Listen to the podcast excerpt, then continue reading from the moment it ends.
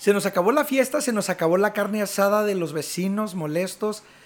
Y ya después de que terminamos de ver Selena y todas las historias fantabulosas que nos dejó la serie de Luis Miguel, nos encontramos en un lunes más de historias casariñas. Les traemos una sorpresa que ni se imaginan. ¿Quieren saber de qué estoy hablando? Se van a tener que quedar a escuchar todo el episodio. ¿Es hora de aplicarlo, muchachos? Comenzamos.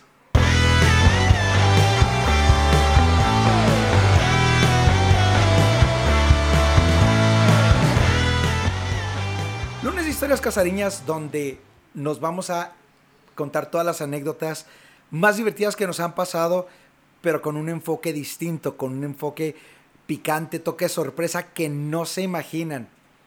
¿Cómo estás, hermana? Pues no como tú de afónica, pero muy bien. Es que, men, no estés gritando tanto. Y es que, ¿sabes qué? El, este episodio sale con, con dos semanas de desfase y tristemente a mi Santos Laguna le tocó perder la final contra el Cruz Azul. Entonces, me quedé afónico de llorar, de gritar, de desgarrarme, de dejarme la piel. Pero, pero estamos aquí, muertos por dentro, pero de, pie, de pie. Como rendichica. Oye, pero necesito saber, por favor, porque me urge saber quién es esta súper invitadaza, súper sorpresa que nos tienes el día de hoy. No me fui a traerla a Delicias. No me fui a traerla a Querétaro, ni mucho menos a Yucatán. Me fui, le marqué a mi amiga, mi íntima, la tigresa del oriente. y le dije, tigresa, tigress. Rar. Rar. ¿A quién, ¿A quién me puedes presentar? ¿A quién me puedes...? Pásame un conecte. Élite. Y mira nada más. Desde tierras incas. Luisa, ¿cómo estás? ¡Qué rollo! ¿Cómo están muchachos? Muy bien, excelente aquí en, en tierras lejanas desde el Perú. ¿Cómo, ¿Cómo están? Platíquenme. La verdad, yo muy bien, la verdad. Estoy excelente, la verdad, aquí. Te apuesto que no te imaginabas una introducción así. No, nunca en la vida pude haber imaginado introducción tan épica tan épica, la verdad. Esto fue épico, literal. Pero es que mira, grandes personalidades requieren grandes introducciones. Y obviamente, para tener una figura de tu categoría, pues lo más que podíamos hacer era justamente esto, darle honor a, a esta figuraza que tenemos el día de hoy. Oye, muchas gracias por acompañarnos en nuestro podcast, Lista. No, Gracias a ustedes, muchachos. Muchachos, que no se me quita todavía el acento. Que no se te no, quite, muchas gracias a ustedes, la verdad. No, me, no creo que se me quite, la verdad. Fíjate que ahí, te va. Una de las cosas, eh, ahorita eh, vamos a tener un espacio para compartir todas tus redes sociales de todo lo que andas haciendo, porque la verdad es que andas en todos lados, en lo que es la, la artisteada y el, y el business, pero hay gente que no sabe que entre los múltiples talentos de Luisa, ella es, ella es cantante. El, si te metes a Apple Music, está en Apple Music, Spotify, está en muchas, muchas, muchas redes, haciendo covers de los, de los conejitos del Perú, de Del fin hasta el fin, eh, y la canción emblemática de la Tigresa del Oriente, eh, debes poder rectificar tus errores. Por supuesto, es, oye, pero es que aparte, la tigresa misma le pidió, Luisa, por favor, relanza mi éxito con tu voz. Va a ser un hit. Ay, qué risa, neta. Ay, no, no, neta. Hay más artistas aquí en Perú, aparte de la tigresa del oriente. Algo que, que platicaba cuando recién yo llegué aquí. cuando recién aquí llegué a, a Perú, este, algo que me dijeron, oye, ¿qué artistas conoces del Perú? Literal les dije, pues la Tigresa del Oriente. Y luego todos, ¡es neta! Y yo, sí. Y luego, pero no te ha llegado Mari Carmen Marín y fulanito de tal, fulanito. No. En México no llegaron a eso. No. Ay, no manches, ¿cómo nos tienen allá? Y no sé qué. Y yo, pues discúlpame, es la única artista que conozco. Y, y no sé por qué llegó hasta México, la verdad. Te, vamos a, te voy a decir por qué llegó hasta México. ¿Por qué llegó? Por el poder de lo que nosotros estamos tratando de lograr. San YouTube. Ah, San YouTube, cierto. YouTube, monetízanos. Ay, Dios santo, no. Entonces, pues, ni modo, o sea, todo lo que se hace viral y que se ha compartido en las redes sociales, pues es lo que, lo que ha llegado acá. Porque, por ejemplo, llega mejor BTS y las eh, Blackpink y Perú está más cerquita, ¿estás de acuerdo? Entonces, no sé por qué no ha llegado toda esa música para acá, pero la Tigresa del Oriente lo logró. Lo logró, definitivamente. no sé por qué. definitivamente. Pero, obviamente, el día de hoy te tenemos a ti. Ay, muchas gracias. Ay, ya me hicieron sonrojar, muchachos. no, la, la, verdad, muchas gracias por la invitación. Hasta, hombre. Hasta, hombre. espérate tantito, pata. Oye, y justamente en uno de los, de los episodios eh, recientes que estábamos platicando, hablábamos de cómo eh, era un, un choque cultural muy canijo el, el, el, hablado que tenemos nosotros, los, los norteños, que es un hablado muy fuerte, así como que golpeado. ¿A ti no te ha pasado algo así estando por allá? Hijo, sí, déjenme les platico una anécdota. Bien, no, no, fue, fue, ah, Dios, tengo tantas anécdotas que contar, pero una de las cosas sí es el choque cultural, el aspecto del vocabulario. Eh, yo en cuanto llegué aquí a Perú, este, llegando así, literal, este, aterrizando del avión, este, pues obviamente primero lo que me, me encuentro es que aquí obviamente pues hablan otro, este, ¿cómo se dice? Pues con otro acentito, ¿no? Entonces, pues uno está acostumbrado al norteño, así. Entonces, bueno, aquí pues, bueno, ya, ya me fui adaptando un poco. Pero, por ejemplo, eh, algo que me, me, tocó mucho cuando yo estaba en el aeropuerto, este, les decía, oiga, una pregunta, y luego se me quedan viendo raro, y yo estoy diciendo, les voy a preguntar algo, y, y casi como que se quedan viendo, y luego, dígame, y lo, oiga, pues, ¿dónde tomo un taxi o algo así, no? Entonces se quedan. Entonces yo he escuchado a otras personas que decían, una consulta, joven, mire, yo, ah, ok, aquí no dicen preguntar, aquí se dice consultar. Dije, ok, agregada al diccionario de Luisa Luevano, mexicana en Perú. Entonces dije, bueno, entonces eso fue, fue un pequeño choque, ¿no? Primero que nada, yo, bueno, está bien, ya, yo creo que voy a decir de ahora en adelante consulta en vez de preguntar. Y pues bueno, este, algo que me ha pasado mucho con mi pareja aquí en Perú es pues al momento de estar hablando, se supone, yo a veces estoy enojada, pero él lo toma como broma porque es las palabras que a veces yo utilizo y no le entiende. Entonces, en vez de hacer una discusión, parece que estamos hablando y nos estamos haciendo un chiste. Entonces, como que, ¿qué rayos? Por ejemplo, ah, este... Entonces, hay veces de que, por ejemplo, no sé, eh, palabras como, ¿qué, ¿qué, podría? Ahorita no se me está ocurriendo ninguna, pero sí me ha tocado de que, ah, por ejemplo, eh, me dice, por lo general cuando decimos, eres un niñito o algo así, allá en México, pues por lo general queremos como que, ay, eres un maduro o algo así. Entonces yo le dije, neta, eres un niñito. Y él me decía, ay, gracias. Y aquí en Perú como que lo toman así como que eres muy tierno. y yo, chetos. Entonces, por más enojada que estuviera, pues obviamente no lo, no lo iba a tomar así, entonces yo, bueno, ok, entonces no voy a, utilizar esa palabra, ¿no? Entonces, son varias palabras las cuales también sí nos hemos que ondeado. Por ejemplo, yo le digo, neta, estás bien pirata, y luego se me queda viendo y lo pues que me ves con un parche en el ojo algo así, y yo, no, o sea, que eres medio raro. y así, entonces... Te voy a platicar esto. Porque es justamente eso que te acaba de pasar, o bueno, lo que nos acabas de contar que te pasó, a mí también me tocó vivirlo con una persona eh, que, vino de Venezuela para acá, para Chihuahua. Entonces, una de las cosas bien, bien, bien locas que, ella, ella platicaba, dice, es que allá en, Venezuela, cuando dices, eh, ¿me das un ride? Ellos, ellos no dicen así, ellos dicen, ¿me das la cola? Entonces, y luego dice, ellos no, no te invitan a pistear, te dicen, vamos a echarnos unos palos.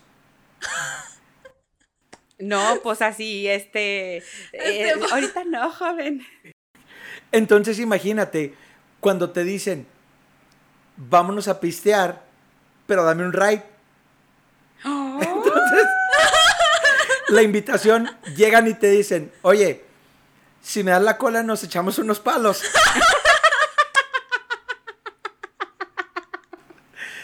y luego deja tú, o sea, esta chica venezolana, cuando yo la conocí en, en, aquel entonces, estoy hablando de hace como unos 12, 13 años, guapísima, o sea, muy, muy, este, de cuerpo muy, muy formado y luego súper sociable, así ya ves cómo tienen ese carisma los venezolanos. Y luego, así como que en una edad, pues como madura. De merecer. Imagínate, llega esa venezolana y te dice, oye, si me da la cola nos echamos unos palos. Y yo, sí, te pongo casa. bueno, tenemos que recordar que muchas mis universos han salido de Venezuela, entonces, pues no, es así como que estemos hablando de mujeres a la ligera. Pero la que reina ahorita, chihuahuense. ¡Oh! Hablando de eso, hablando de eso, déjenme les platico. Tengo una anécdota de eso. Resulta, bueno, ustedes supieron que pues Perú quedó en tercer lugar. Sí. Y México pues quedó en primer lugar y sobre todo pues las chicas de Chihuahua. Entonces, déjenme les platico. Empezaron a, hablar los del, los del mariachi bueno, empezaron como que a rajar poquito, ¿no? De que rajar aquí es como que chismear. eso es lo que. Ahorita también les platico algo de, la palabra rajar que yo aquí yo. ¿Cómo que rajar? sí, ahí les digo por qué. Bueno, el caso es de que estaban hablando de la chica, de que no, es que la neta, la que se merecía la corona es la de Perú, estaba más bonita y no sé qué, la, la. Y yo nomás ahí, pues yo me quedé seria, ¿no? Y luego, sí, quién sabe de dónde venga. Y luego volteé con ellos y lo, discúlpenme, viene de Chihuahua. Y luego se quedaron todos así. Y luego, no, pues es que, pues. Y ya se quedaron bien serios. Y yo, a ver, ¿qué tienes contra.? Y luego, porque se acordaron que venía yo de Chihuahua. Entonces fue así como que, ay, mejor ya nos callamos. Y yo, pues bueno. Y con respecto a la palabra rajar, Hagan de cuenta de que cuando fue de las, de las primeras veces que salí con el mariachi, fue el festejo del día, el Día de la Virgen, el 12 de diciembre. Salí con mariachi, ¿no? Entonces, eh, pues supieron que era mexicana y no, no manches que cante y no sé qué. Pues bueno, ahí voy, ¿no? Entonces me dijeron, este, pues. Y te inventaste así como la de, como la Itati Cantoral. Desde el cielo, una hermosa mañana. Ándale, prácticamente. La Guadalupana. Ándale, prácticamente eso. Entonces, este, sí, de hecho canté esa canción, de hecho me la pidieron y yo, sí, la voy a cantar.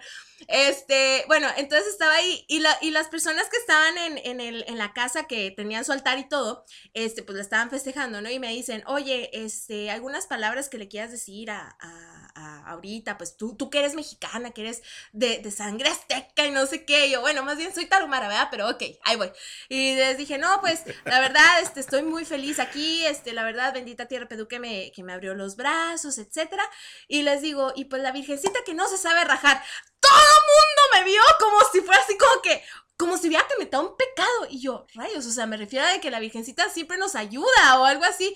Y luego ya después me dijeron, Luisa, es que rajar aquí es que es una persona muy chismosa, entonces prácticamente dijiste que la Virgen de Guadalupe era una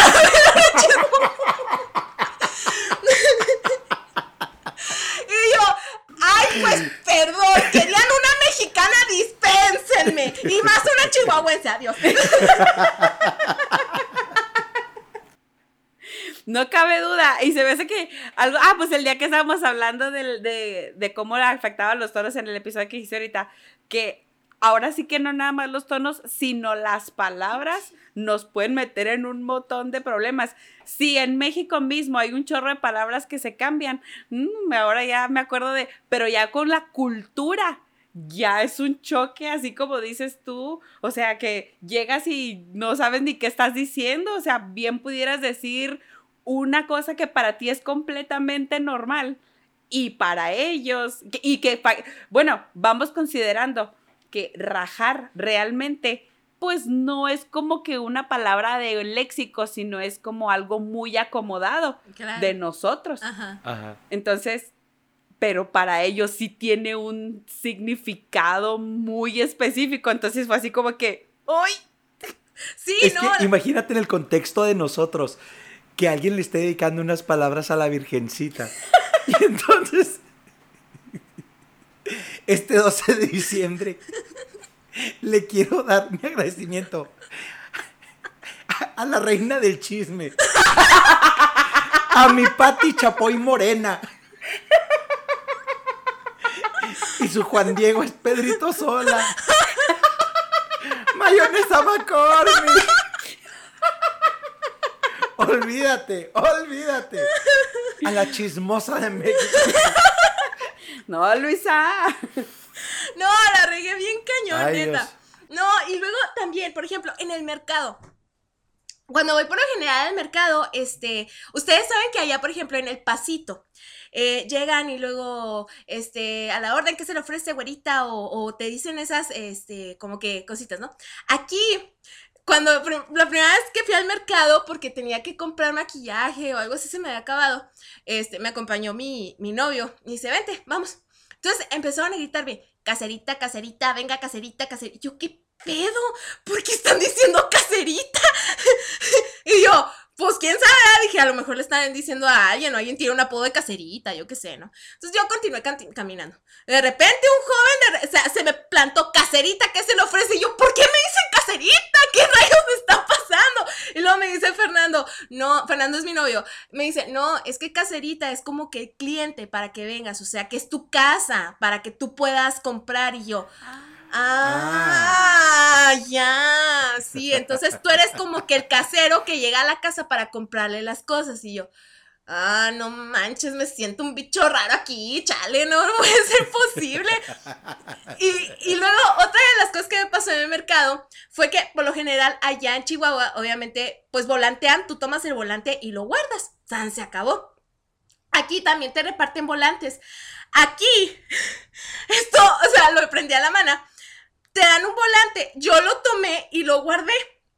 Se me quedaron viendo bien feo. Y yo, ¿qué rollo? Entonces yo seguí caminando normal. Y luego, otra vez, mi instructor me dice, oye, ¿por qué agarras el volante si no vas a entrar a la tienda? Y yo, pues es publicidad, ¿no? dice, sí, pero es que al momento que tú agarras el volante, tú tienes que entrar a la tienda a consumir. Y yo, en la madre. Y yo, no, vámonos, vámonos, vámonos. Y pues me sale. Sí, la neta, yo, chetos, pues ya me voy, adiós, que les vaya bien. Sí, porque se supone que tú al momento de aceptar una tarjetita o al momento de que tú, tú estás, esto es sobre todo en los mercados, cuando, cuando aceptas un volante o algo, es que tú vas a entrar a, a este, porque estás interesado en el producto. Si no lo tomas, no hay ningún problema. Pero te lo hice, o sea, casi casi te lo ponen así en la cara, ¿sabes cómo? Entonces es como que, pues sí lo tomo, ¿no? Entonces, ahí en Chihuahua es como, pues obviamente tomas el volante y se acabó, ¿no? Aquí tienes que pasar. Entonces, neta, o sea, he pasado muchos osos aquí, así de que chale, se nota que no soy de aquí. Te voy a decir una cosa. Creo yo que eso de los volantes está súper bien. Primero, evitas que se repartan volantes al por mayor. Claro. O sea, ya es nada más el que vaya a entrar a la tienda es el que lo va a agarrar y punto. Y si no, pues no haces tiradero porque, como dices tú, la gran mayoría tomamos el volante, lo echamos a la bolsa lo que sea, y después llegas a tu casa, lo rompes y lo echas a la basura. Sigue siendo basura. Entonces, de alguna manera, están contribuyendo a la ecología.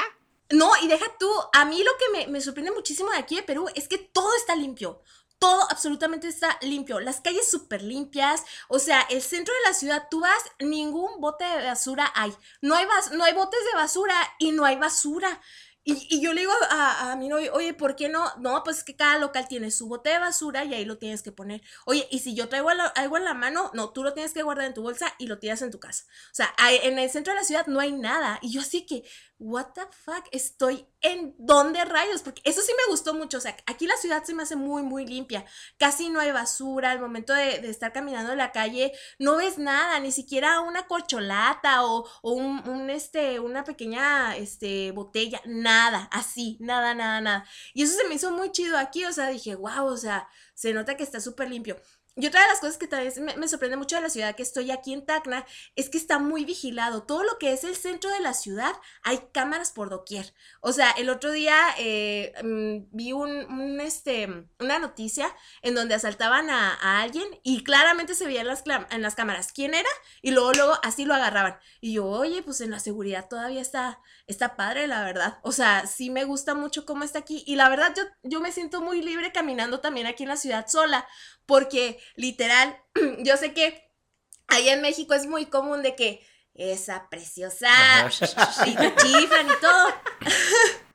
y aquí, Mire, no sé si sentirme bien o mal porque ya no me chiflan, ¿verdad? Pero, pero, al menos, pero al menos sí me siento tranquila de decir, oye, puedo ir al centro tranquilamente y nadie me está chiflando y nadie me hace caso. ¡Qué padre! O sea, la verdad en ese aspecto la ciudad aquí es bastante tranquila y, y son cosas que, que, la verdad digo, ah, que pues está padre, la verdad, me, me agrada aquí, me agrada.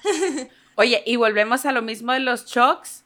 Qué increíble que llegas a una ciudad que esté tan vigilada y cuando estabas acostumbrada a andar así de que ya no puedes andar a tales horas o, cuidado en andar a tales colonias porque te puede pasar algo, a, a vivir en una ciudad tan vigilada, tan bien establecida, que no tengas que pasar por ese tipo de situaciones. O sea, está muy chido. Sí, la verdad que sí. Obviamente también hay zonas eh, a, las afueras, ¿no? Que también es peligroso. Obviamente uno también tiene que saber, pues, dónde meterse. Pero en lo general, o sea, veo que la ciudad está bastante cuidada, vigilada y pues se me hace muy padre en ese aspecto. Y déjenme les cuento, ay, también, la comida aquí es deliciosa, neta. No puedo dejar de tragar. Aquí no puedo, no puedo hacer dieta, se los juro. No se puede hacer dieta, la verdad. Está todo Pero te he puesto que extrañas los montados. Extraño el picante sobre todo. El chile. Aquí son bien rajones, neta. No les gusta el chile. No les gusta el picante. A nada le echan picante. O sea que son, ¿Son muy chismosos? Ah, perdón. ¿O son, rajones cómo? No, no, o sea, que no les gusta. Ven, yo también me trabo a ah, veces, también estoy así. Sí, también entiéndame, estoy, estoy con palabras así, ah, rayos. Sí, este. No, no, ahorita, ahorita, estás entre tu raza, estás entre Ah, bueno, estoy, entre, entre mi manada, pues estoy aquí. Lobo conoce lobo. Sí, no, este, no les gusta mucho el picante. Lo que a mí me sorprende mucho aquí en, en Perú que, que, bueno, ellos están súper orgullosos de su gastronomía y no está de menos. La verdad, está deliciosa la comida aquí. Y la verdad, yo siento que esta comida es milagrosa, porque literal, o sea, llegué yo aquí, se come, o sea, la comida, hay, muchas diferencias obviamente gastronómicamente en, las, en la comida de Perú a la de México. La primera diferencia obviamente es el picante. No hay picante aquí prácticamente en ninguna comida, no más que en tres platillos.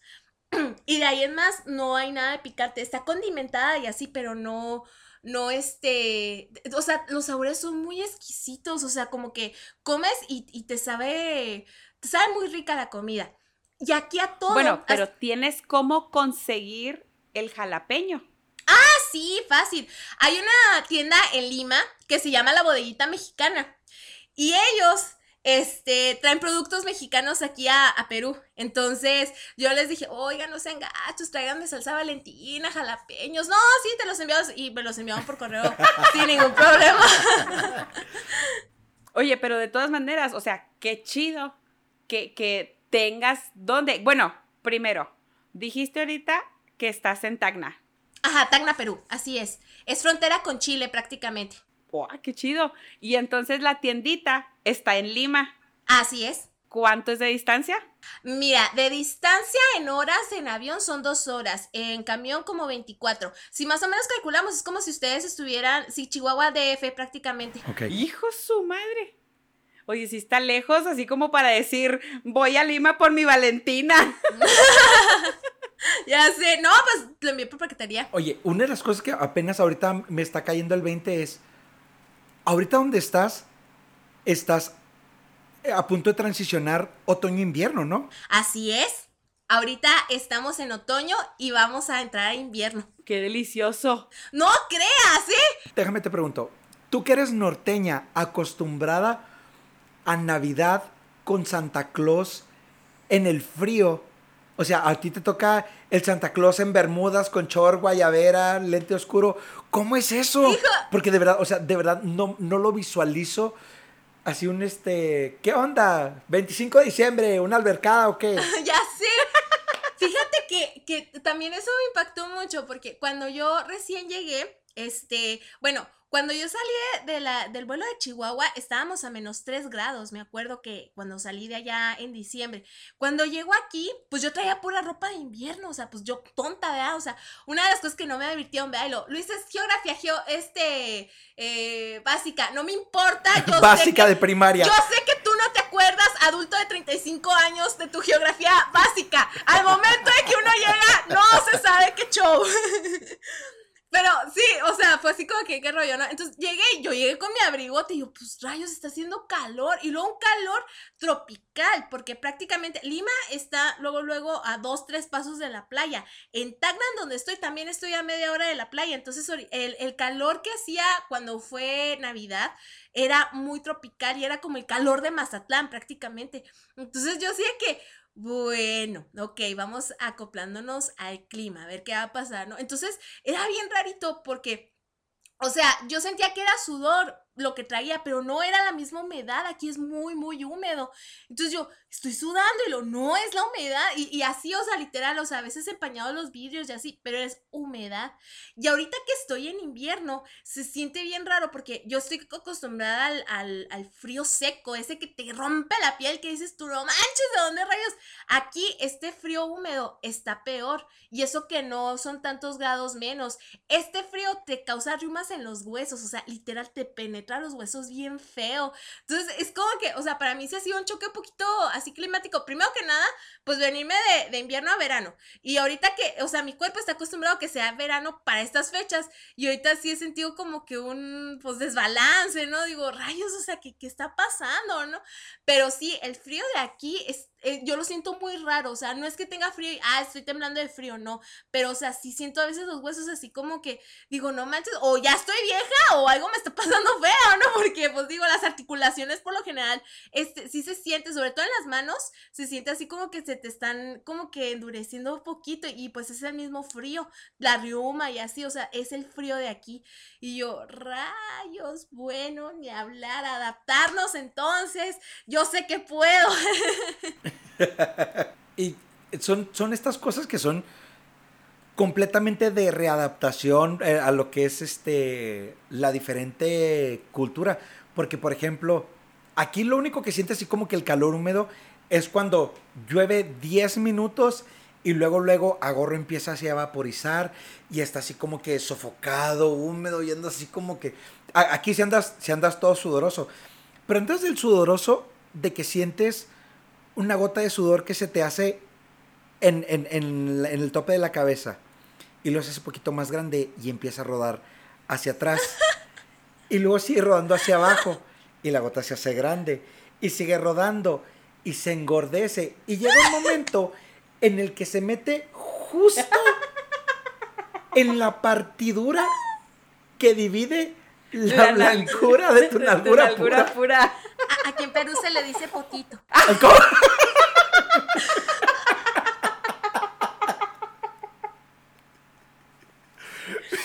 Es una palabra que definitivamente de ahora en adelante quiero usar. La demando, me, adueño, aunque digan que esa apropiación cultural, es mía esa palabra ya.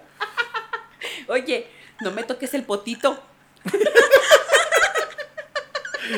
Allá, allá en Perú se canta, qué lindo tu potito. tu potito.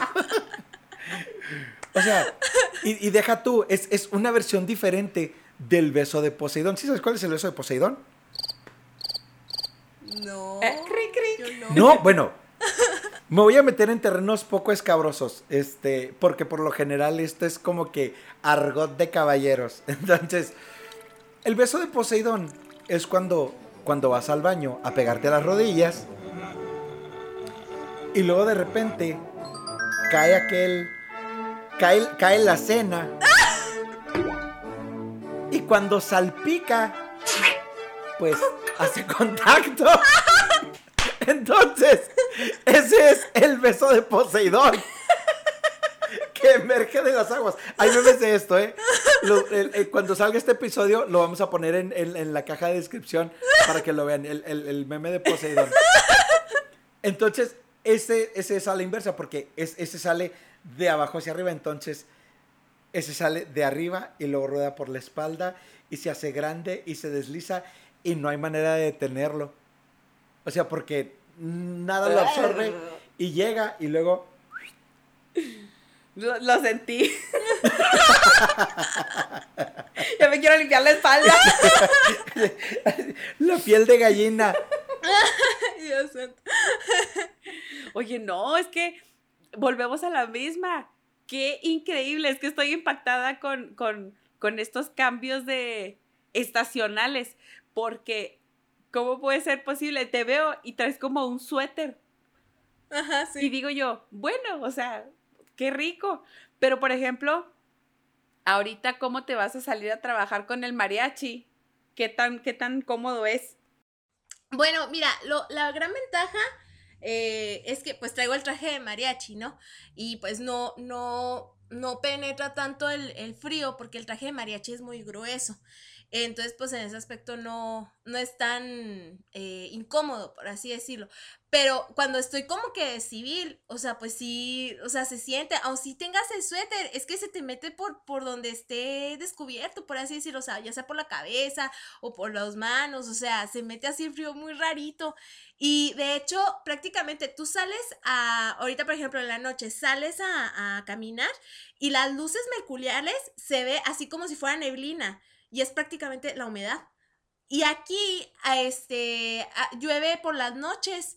El, eh, bueno, aquí, allá le conocemos como chipi chipi, aquí se le dice garúa, que viene siendo, o sea, la lluvia así, la moja tontos, vaya. Todas las noches aquí llueve. ¡Qué rico! Sí, pero pues es frío, o sea, es que está, es, es, es, o sea, es que te digo, la humedad es es, es humedad poquito fría, pero a la vez como que calientita porque estamos en, la playa. O sea, está muy, muy raro. Pero pues sí, esa es la cuestión. Ah, otra cosa, las playas, así sea verano, están heladas aquí. Es que estamos muy, muy, o sea, prácticamente, pues está Chile y ya prácticamente está el Polo Sur. Y aquí las playas sí están heladitas muy heladitas. O sea, no es como Mazatlán. Pero, o sea, aunque esté el sol en el verano. Aunque esté el sol con el verano, literal se siente así como agua de pozo allá de delicias que tú dices, no manches, está bien congelada. Así. Ay, no. Así, literal. Bueno, y estando ahí donde tú estás tú en, Perú, ¿has tenido oportunidad de conocer más lugares alrededor?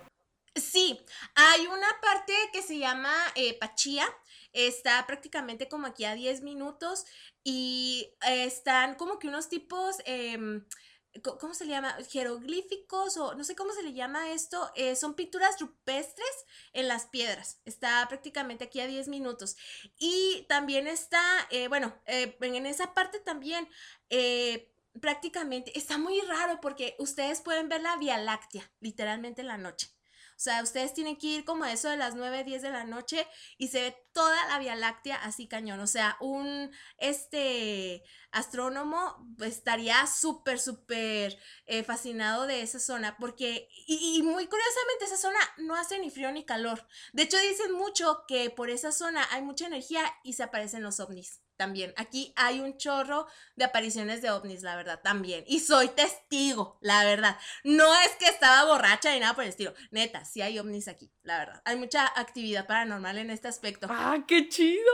Sí, hay mucha actividad paranormal aquí. Oye, pero dice, dicen que, por ejemplo, aquí en México, la zona de los ovnis, por alguna razón, es Tamaulipas. O sea, y dicen que es como que Güey, es que, ¿sabes por qué llegan los ovnis acá a Tamaulipas? es que llegan y como están en el Golfo, este, llegan y se meten por abajo porque hay un túnel por abajo del, estado y allá tienen su, o sea, cosas acá irreales. Una, una madre así. Wow. La verdad es que eso no lo he escuchado yo, pero no hace ningún sentido. no, no, para nada para nada hace sentido. Pero es que, como que, ahí, te va. ¿En Tamaulipas qué hay? Nada. ¿Existe? O sea, que, digas tú, hay industria, hay carne asada, hay, o sea... ¿Frontera? Ya sé, ¿Frontera? Como que siento que alguien agarró y lo... Aquí en Tamaulipas va a haber... ovnis. Bueno, en algo tenían que destacar. sí. Nosotros destacamos en carne asada. Oye, quiero, o sea, ya por ejemplo, que hayan recibido a Luisa de esa manera de gigante, enorme, que es tan alta y todo, que ahora sí para que veas, en Perú ya podemos decir que Luisa es chihuahuense, este, suprema, ¿cómo dices? Autónoma, agrónoma, empoderada, empanizada. Este, no, y suprema, porque nosotros, chihuahuenses, seres supremos, ahora sí, Luisa es un ser supremo en, en Perú, pues. Oye, ¿están viendo lo que es bueno acá en México? Oye, no, de hecho también, o sea, pues algo que les platiqué es que pues Chihuahua es el estado grande. Y, y, me voltean a ver, pues se nota. pues bueno, ya sé que soy alta, lo sé, lo sé, ya sé, ya sé que soy alta, disculpen. No, pero sí, este, no sabían, eh, eh, bueno, cuando les platica, es Chihuahua, es frontera con Estados Unidos, él es el estado más grande, etcétera. Literal, o sea, yo, eh, de broma, yo siempre escuchaba, no, tú sales de Chihuahua y tú vas a ser una gigante en cualquier parte. Yo, claro que no, mido unos 64, ¿qué rayos voy a andar haciendo así? No, neta, llego aquí y yo, no manches, si soy alta. De hecho, tan, tan, tan, y story time súper rápido. Cuando recién llegué del aeropuerto, así, literal, bajé del avión, yo a mi novio lo conocí por, por TikTok, por internet, ¿no? Entonces, él me había dicho, yo mido unos 71. Y luego le dije, oye, es que yo soy muy chaparrita, yo mido unos 64. Y luego me dice, ah, ok, pues, no, este, pues está, está bien, ¿no? O sea, pues calculando, ¿no? Entonces, va, yo este, traía tacones ese día que llegué del avión. ¿Por qué? Porque pues uno se queda presentable, bonita, ¿no? Dije, voy a conquistar. Entonces... En diva. En diva total, ¿no? Entonces llego, me bajo del avión y, ay, o sea, todo precioso, ¿no? Traía una rosa azul, o sea, y andaba con traje bien bonito y así. Y me voy acercando y lo voy viendo para abajo y él me va viendo para arriba. y en vez de decirnos, ¡Hola! ¡Pobrecito! y en vez de decirnos, hola, ¿cómo estás? ¿Cómo te fue en el viaje? Así, las primeras palabras de él fueron, estás bien alta.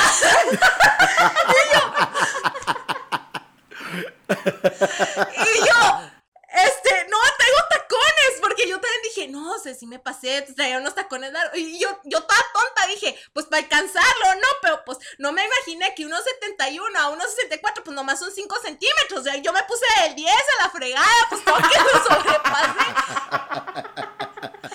Entonces, le digo, no, es que, allá en Perú, 1,71 en realidad son unos 50. No, hombre, no, hay casos de que ya dije, rayos, dije, no, y le dije, déjame quitar los tacones para que veas que estoy de tu tamaño. O sea, porque, no sé por qué dije, hijo, esto le va a impactar mucho. O sea, porque ya nos habíamos visto físicamente y todo, pero jamás, o sea, pues obviamente la altura y pues ya, ¿no? Ya después, este, pues ya el siguiente día, yo ya traía tenis normales y, y me vio y ya me vio para abajo y lo, ah, ah, bueno, yo, yo, ¿qué? no, es que pensé que eras más alta, yo, oh, que la, así como que, fiu, sí está de mi ya, tamaño. Ya puedo trabajar con esto. Ya, puedo, ya se puede, ya se arma, ya se arma. sí, Le hubieras dicho, Lisa, en la cama todos somos iguales. esperemos que sus papás no estén escuchando este episodio. No, no, o sea, me refiero a que a la hora de que están acostaditos en la cama para dormir. Ah. Una enseguida de la otra, porque son camas individuales. Ya se ven al mismo tamaño. Exactamente, y ahí pues no, Señora mamá de Luisa, eh, duermen en camas separadas. ¿eh? en mameluco y así. Así todo bien bonito, así como en los años 50, así respetamos votos y todo, sí señor. Así, justamente. este, oye, ¿y allá la, la fiesta cómo es? ¡Ay, no! No, no, neta, neta, aquí se toman en serio todo, todo, absolutamente todo. Miren, haz de cuenta de que, pues el mariachi, ustedes saben, como allá en, en, México, pues es para fiestas, ¿no? Estamos totalmente de acuerdo. Mariachi es igual a fiesta, prácticamente. Aquí se toman en serio prácticamente las mañanitas. Te contratan a las 6 de la mañana. Oiga, no se puede más tarde. No, es que son mañanitas la canción dice, ya viene amaneciendo, tenemos que cantarlo en las mañanitas. Y yo, no vamos allá a las mendigas 5 o 6 de la mañana. Y yo sé que, es neta. Digo, yo allá en México las canto todas veces más hasta en la noche. Pedos, ¿verdad? Pero la cantamos. Discúlpame, señorita, la canción no dice, estas son las meridianitas. Ándale. dice, ya, las mañanitas. Sí, nosotros quedamos así como que, rayos, pues bueno, ¿no? Pues tenemos que ir y cantamos las mañanitas literalmente. Se lo toman así súper, súper en serio. Y luego, por ejemplo, eh, pues ya cuando es más tarde o así, que, que también es cumpleaños, nos dicen, no, sí, este, vayan a, a cantar las mañanitas, pero tenemos que cambiar la, la, la letra. Estas son las tardecitas, estas son las nochecitas, o sea, literal, se tiene que, porque se respeta el horario del cual llega el mariachi. Y yo, pues bueno, pues ahí voy, pues. Y, este, y pues ya, ¿no? este, empiezan las mañanitas y no. Entonces, eh, prácticamente eh, eso es con los cumpleaños. Cuando son 15 años, siempre, siempre, siempre es así. El papá tiene que decir unas palabras y tiene que estar así. Igual, pues como clásico, ¿no? Pero aquí siento que la fiesta las toman muy, hasta cierto punto, sagradas, porque, o sea, es familia, son amigos. Y, y yo en cada reunión que he ido, jamás he visto que han sido puros amigos, siempre es familia. O sea, sean 15 años, bodas, cumpleaños, siempre tiene que estar la familia presente. Aquí la familia es muy unida, es lo que me he dado cuenta. Así este, ya estén casados con hijos, etcétera, siempre la familia es, o sea, les digo, nunca me ha tocado, eh, al menos hasta ahorita, que hayan contratado a un mariachi fuera de que sea con una familia, o sea, que sean puros amigos y, y lo tomaron, no. Bueno, excepto también las reconciliaciones, pero vamos a la casa de la novia y están con la familia, ¿no? Pero siempre, o sea, yo siento que aquí es mucha, mucha la unión familiar en ese aspecto. Y bueno, eh, y con respecto a las fiestas en sí, ufas, o sea, neta, aquí también, o sea, se ponen, eh, pues digamos que, que bastante ebrios, ¿no? Y pues sí, o sea, sí, sí toman bastantito, pero la verdad los veo y, y, no es por criticar y no es por presumir, ¿verdad? Pero pues con una cervecita ya se andan mareando y digo, no, mijo, les falta barrio, neta, les falta mucho barrio, la verdad. Y este, y aquí la cerveza. Bueno, a la persona que has visto que tome más, ¿cuánto aguanta? Mm, mira, que he visto en la fiesta, se ha de tomar unas dos cervezas más vino, porque aquí en Tacna es una principal este, productora de vinos. La verdad, el vino aquí es delicioso, es súper dulce, o sea, te sabe muy rico. Y la cerveza también te sabe mucho a la cebada. Aquí lo que me he dado cuenta mucho es que el alcohol de aquí de Perú no sabe eh, tanto alcohol, o sea, te sabe a lo que es la bebida. O sea, si es vino, te sabe a vino, si es cerveza, te sabe a cerveza. Aquí hay una clásica bebida que se llama pisco y más o menos viene siendo como el sabor de, ¿de qué les diré? Como tipo mezcal, pero un poquito más suavecito, por así decirlo. Es, es lo que más o menos puedo comparar. Y lo combinan con otro, este, con otras cosas como cócteles. Y también, o sea, no te sabe tanto al alcohol como es eh, la cerveza mexicana, porque la cerveza mexicana te sabe mucho alcohol, es muy rica, pero te sabe mucho al alcohol, no te sabe tanto a la cerveza. Entonces, este, pues por me acuerdo una vez, porque siempre que, también cada fiesta que vamos, fiesta que nos sirven a veces o el vino o la cerveza o así, ¿no? Entonces me acuerdo de las primeras veces que yo salí a, a, a un contrato de mariachi y nos sirvieron vino en unas copitas así chiquitas como tipo tequilero, ¿no? Ok. Entonces yo, ah, pues gracias, ¿no? Y pues me lo eché yo como tequila. Todo el mariachi se quedó viendo así. Y yo, nunca en mi vida había visto una mujer tomando tan rápido.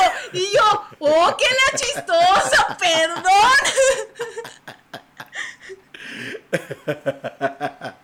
y yo, ay, mija, perdón, pues es que parecía como tequila. Y dije, ah, pues está chiquito, me lo voy a tomar. Y, se me quedan bien Es degustación. Es Sí, para mí fue una degustación prácticamente. No, luego se me quedan viendo y, ah, ya, perdón, pues, ¿para qué traen una mexicana? Ven, ven, ven, ¿para qué traen una mexicana? Pero sí, este, y te digo... Déjame te digo, me imagino que han de tener vinos muy ricos por el hecho de que están a dos pasos de Chile. Que eh, Chile es una zona vinícola mm, increíble. No, fíjate que no, porque el vino de Chile está muy seco y está muy feo, la neta. ¿A poco? la neta. O sea, el vino de Chile no tiene absolutamente nada que ver con el vino de Perú. El vino de Chile es muy seco y casi no tiene sabor. Ah, es la experta, ¿no? Pero, pero yo te digo porque he probado varios vinos. He, he, probado varios vinos aquí y pues que te lo den directamente de la viñeda es otro, otro procedimiento a que te lo vendan en la botella así, por ejemplo, el único que he probado así bien ha sido el Concha y Toro, que viene siendo el de Chile, y no, es, no tiene nada que ver el sabor. O sea, la verdad el sabor es muchísimo más rico aquí en Perú. Digo, no, no sé si tenga algo que ver el hecho de que pues aquí directamente te lo venden de la viñeda prácticamente, porque aquí en Tacna alrededor hay muchas, muchas viñedas. Y, y, pues obviamente te sabe muy rico el sabor. Y el de Chile, pues no, no sé si, no sé si tenga que ver el hecho del, del proceso o algo, pero al menos aquí se ve muy, muy rico, la verdad. Y el de Chile, y sí, Chile presume en el aspecto de que eh, son de los mejores vinos y la verdad es que, bueno, al menos en mi opinión, no. O sea, no, yo, yo probé, yo probé aquí el vino de Perú y el vino de Perú es otra cosa. Órale. Oye, y luego me hacía ruido que ahorita platicabas de, de TikTok, que conociste a tu novio por TikTok. Ah, ya, sí.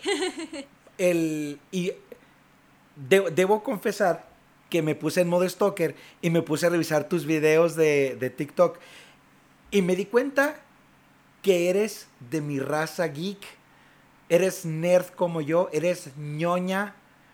O sea, yo siento que tú y yo nos pudimos haber topado en la Plaza de la Tecnología porque haces cosplay. Puede ser, ¿eh? Porque fui varias veces a la Plaza de la Tecnología. De hecho, estuve como juez en, algunos eventos de cosplay. Ahí estuve. Y, y sí, muy probablemente habíamos estado ahí. Sí, soy cosplayer desde el 2009.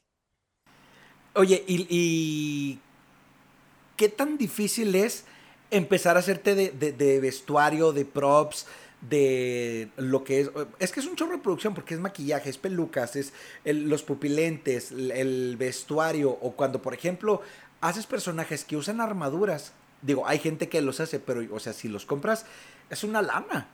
Claro, mira, este, yo cuando empecé a hacer cosplay, eh, bueno, hay, hay, como que tres tipos de cosplayers, por así decirlo. O sea, los que eh, básicamente lo hacen con su propia mano, que vienen siendo los cosmakers, eh, los cosplayers que simplemente como que se, se disfrazan y hay otros tipos de cosplayer que experimentan con, con, tipos de, ¿cómo se dice? Pues sí, vaya, o sea, con varias este, cosas y hacen como que personajes nuevos. Yo, por así decirlo, me considero que soy entre cosplayer y la cosplayer que hace personajes originales. Los cosmakers son los meramente que se dedican a crear el personaje y literal copiarlo para poder hacer este, el personaje bien este, original, así, digo, bueno, de, extraído de los cómics, del anime, etcétera, ¿no?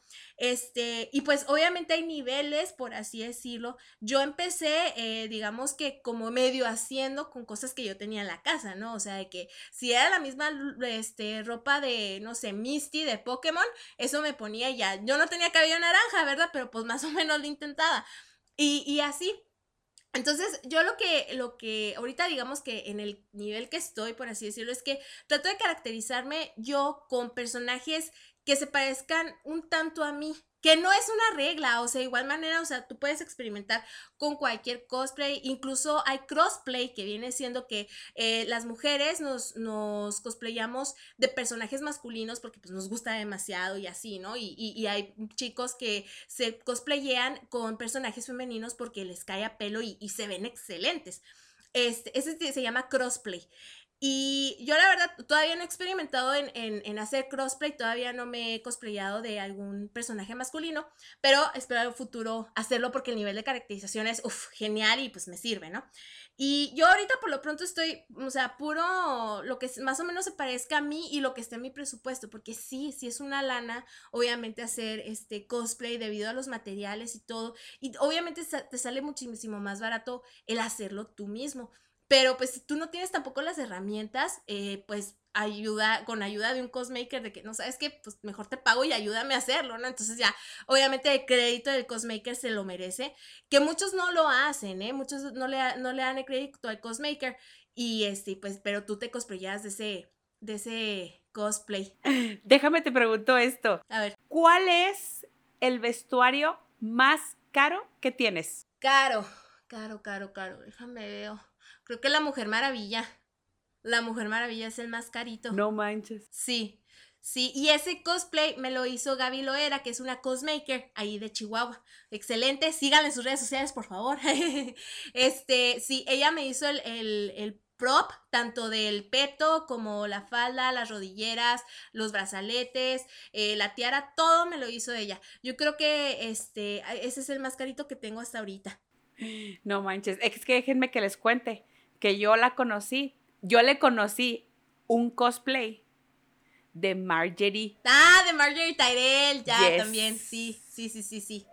Este me lo traje, me lo traje aquí en Perú, nomás, no, me traje yo dos cosplays de allá, porque no me cabían tampoco en la maleta todos, ¿verdad? Pero no, me traje el de Marjorie Tyrell y el traje medieval que tenía allá en Chihuahua. Son los únicos dos que me pude traer. Dije, no, pues ni modo, aquí en Perú abriré puertas y buscaré a alguien que haga cosplay aquí que me ayude. Oye, te, te quiero preguntar porque acabas de mencionar algo que me, que me acaba de, de, hacer clic. Me chismearon que andas metida en el, en el mundo de lo medieval y que tienes incluso una ordenanza. Ah, sí, estaba en la Noble Orden de Caballeros de Tierras Altas, ahí en Chihuahua. Es un grupo medieval, eh, no sé si ahorita sigan practicando debido al semáforo, ellos estaban guiando por el semáforo, pero sí estuve con ellos, me parece que año y medio o un año aproximadamente, ya después vino la pandemia y pues salió gorro y pues se tuvieron que interrumpir actividades, ¿no? Pero sí estuve en, el combate medieval ahí en Chihuahua, ahí este, la verdad, eh, yo me metí principalmente a ese grupo porque bueno, eh, yo por lo general estaba estudiando para ser actriz de teatro musical, pero también, este, pues a mí me llamaba mucho la atención, pues lo que es el combate, las peleas, pues obviamente lo que ves en televisión, este, pues como en las películas, ¿no? Entonces yo decía, yo quiero aprender eso. Y está este grupo, viene un chico del DF, está viviendo ahí en Chihuahua, y, este, y él es el que abrió el grupo, me metí y la verdad pues ah, me enseñó bastantes técnicas para, para hacer combates escénicos, pero con coreografía. Eh, la cuestión aquí en este grupo es que eran armas reales, literal, o sea, eran armas reales, nomás no tenían filo por la seguridad de todos nosotros, pero eran el peso exacto, la medida exacta, y la verdad era muy pesado. A mí me tocó estar como en unas siete presentaciones, este, salí herida en una, o sea, de hecho se me abrieron los dedos por la cuestión de la espada, pero es, es muy padre, o sea, la verdad es, es muy sí es peligroso, debo de decirlo, pero no es imposible porque todo es coreografiado y todo te lo tienes que prender de pie a pa. O sea, si te equivocas en un paso, tanto tú corres el riesgo como tu compañero. Entonces sí es mucha responsabilidad esta, este arte medieval, pues porque estamos hablando de que estamos reviviendo este, combates literalmente que se hacían a muerte. Obviamente esto es para un espectáculo, ¿no? Pero pues estamos hablando de que son armas reales y todo.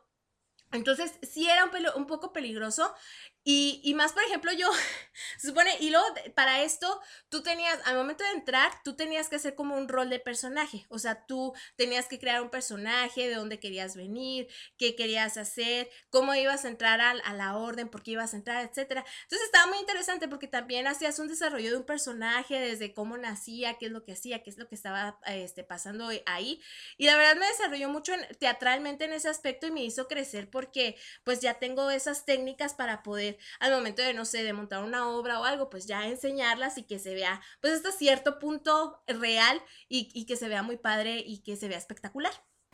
Qué fregón, la verdad, la verdad. O sea, por ejemplo, uno de los, de los, de los, de las cosas que tengo en mi bucket list, de las cosas que quiero hacer antes de morir, una de las cosas es que quiero ir a comer a Medieval Times allá en, en Estados Unidos, porque es toda la ambientación completa y estás viendo el espectáculo y tienes chance de estar comiendo y aventarle huesos a la gente, y, o sea, el espectáculo. Porque yo tengo así muchas ganas de la comida como se hacía entonces, de que te comes así la pierna de pavo completa y la cerveza así en un tarro o en un cuerno, así como que muy vikingo todo el, todo el cotorreo.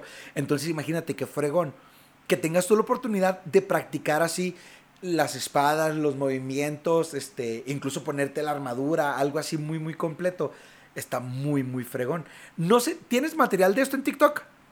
De sí, tengo material en TikTok, este, igual ahorita te lo, te lo puedo pasar sin ningún problema, pero de hecho en México hay un festival medieval cada año, se llama, es en la Marquesa, allá en México, todo lo que me estás diciendo, de hecho yo iba a ir el año pasado, debido a la pandemia se canceló, íbamos a representar a Chihuahua, íbamos a hacer el espectáculo nosotros ahí y literal todo lo que me estás diciendo es lo que se hace ahí en México. Te sale más barato, vete para el DF. Vivo abajo de una piedra. me vengo enterando. De verdad me vengo enterando y es algo que yo, tengo muchas, muchas ganas de hacer. Qué fregón. Sí, ve, la Oye, y luego aparte en tu TikTok estuve viendo que tienes algunos duetos con personalidades del doblaje mexicano. Ah, Son entrevistas que tuve eh, en el 2019. Estuve entrevistando a Carlos II, la voz de Pícoro. Este, la verdad, una excelente persona. Me tocó en el 2019 ir a una convención que se llamaba eh, Comic Fest en Ciudad Juárez. Estuve ahí conduciendo. Y la verdad, ah, fue una experiencia muy padre porque pues me tocó a conocer varias este, personalidades, a, a este... También estuve viendo este, con la voz de Goku, este, con la voz de Vegeta. Eh, en ese entonces, pues obviamente estaba lo de los Avengers. También fue la voz de Thanos, me acuerdo. Este, ¿quién más fue? Déjenme acuerdo de voces. Fueron ellos, ellos, y que este Mario Arbizu, el, la voz de Skipper también, que es el chihuahuense, el que está en Delicias. Ah, ok. También. Sí, sí, sí.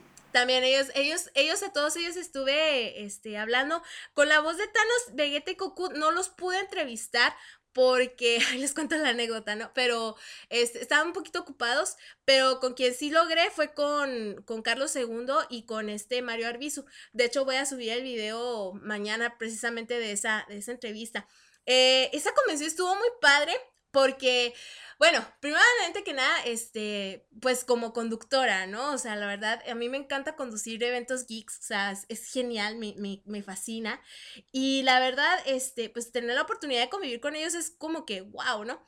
Eh, la voz de Thanos era como que muy exclusiva, me acuerdo que los organizadores como que lo estaban así como que reservando muy VIP y como que nadie toque la voz de Thanos porque es ahorita el más cuidado, ¿no?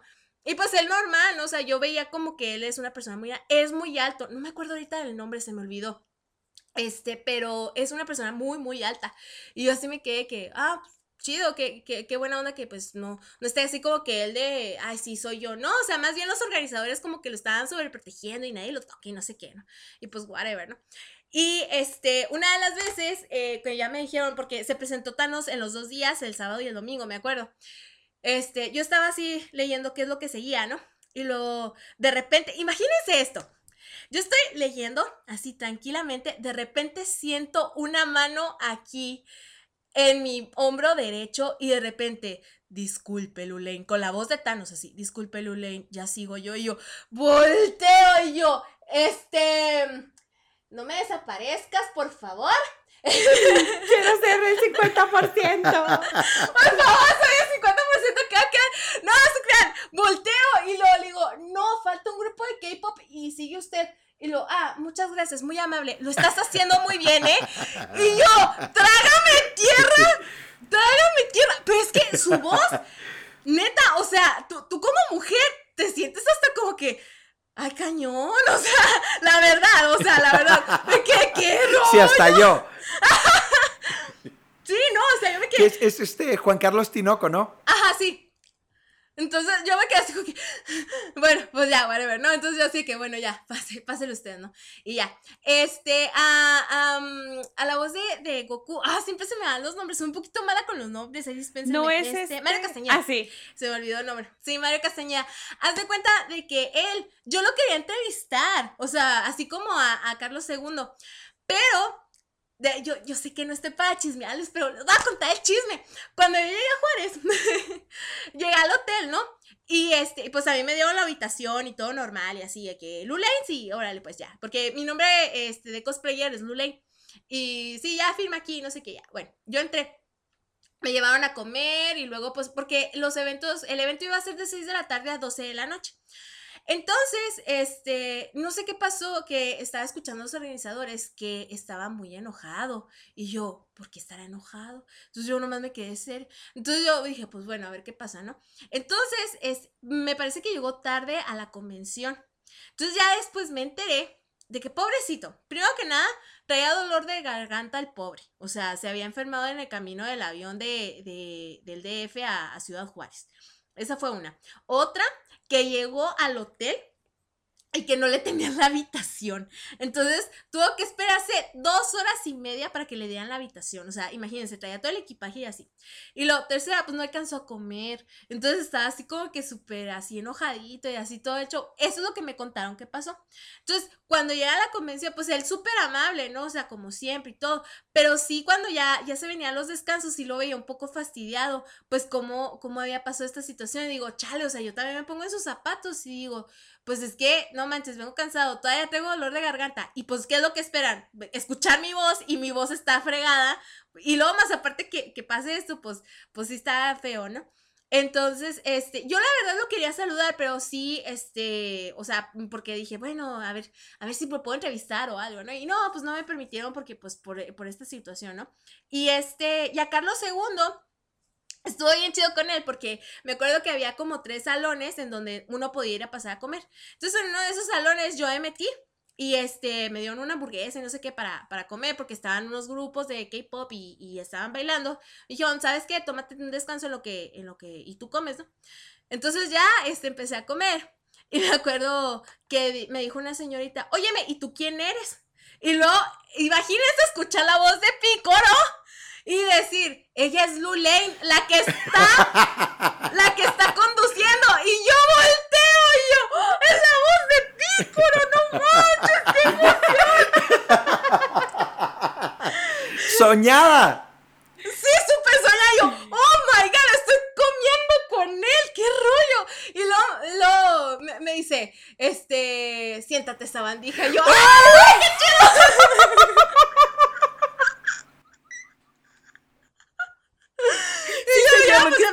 Señor.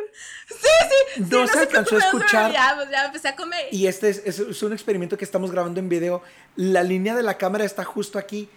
No se puede ver por abajo. Me mojé. Imagínate que la voz de Pícoro te dice, siéntate esa bandija. Y yo, sí, señor. sí, señor Pícoro.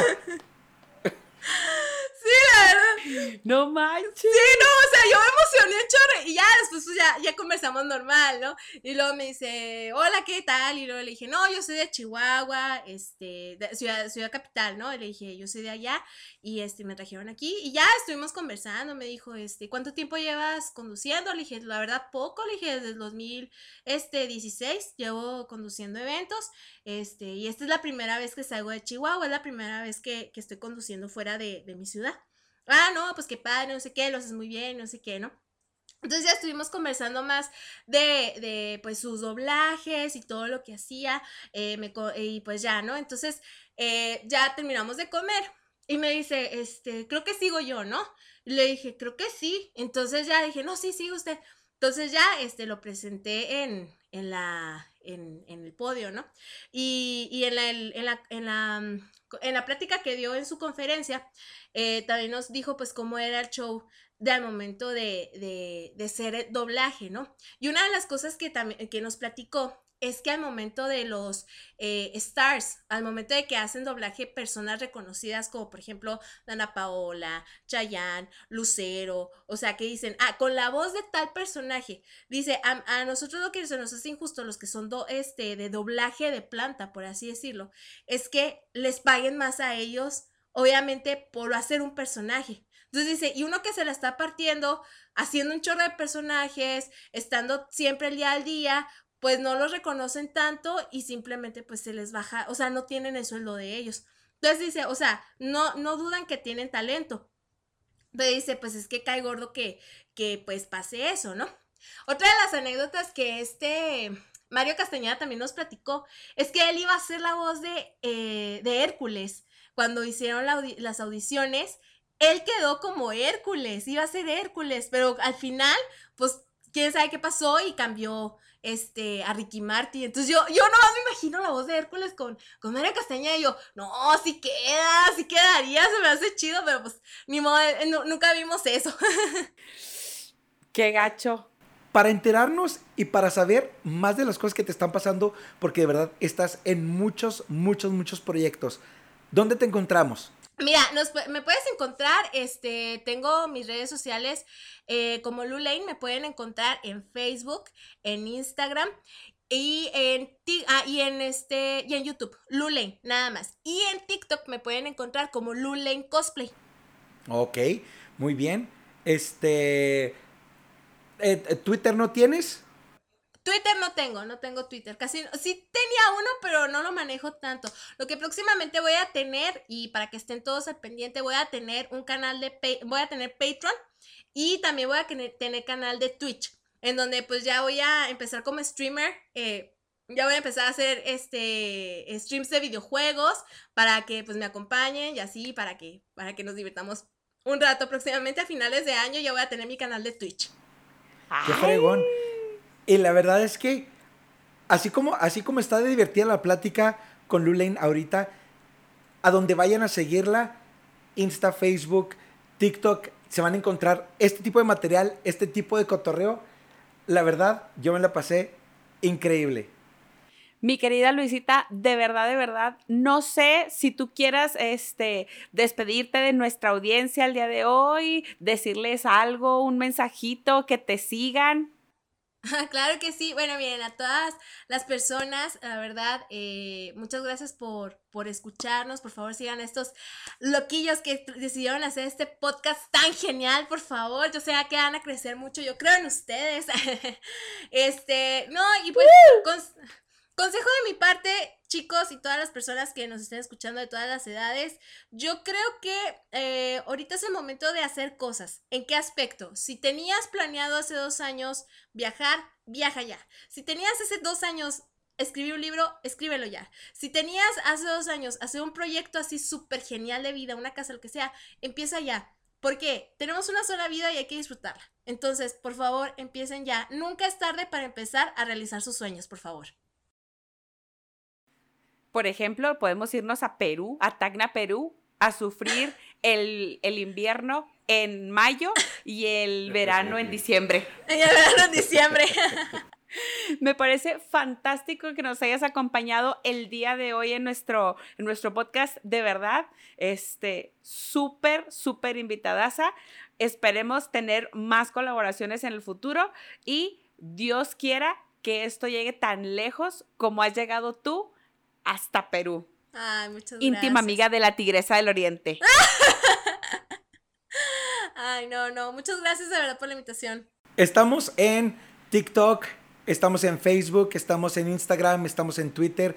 También estamos, eh, nuestro, nuestro podcast sale en Apple Music, Spotify, YouTube, eh, Google Podcast.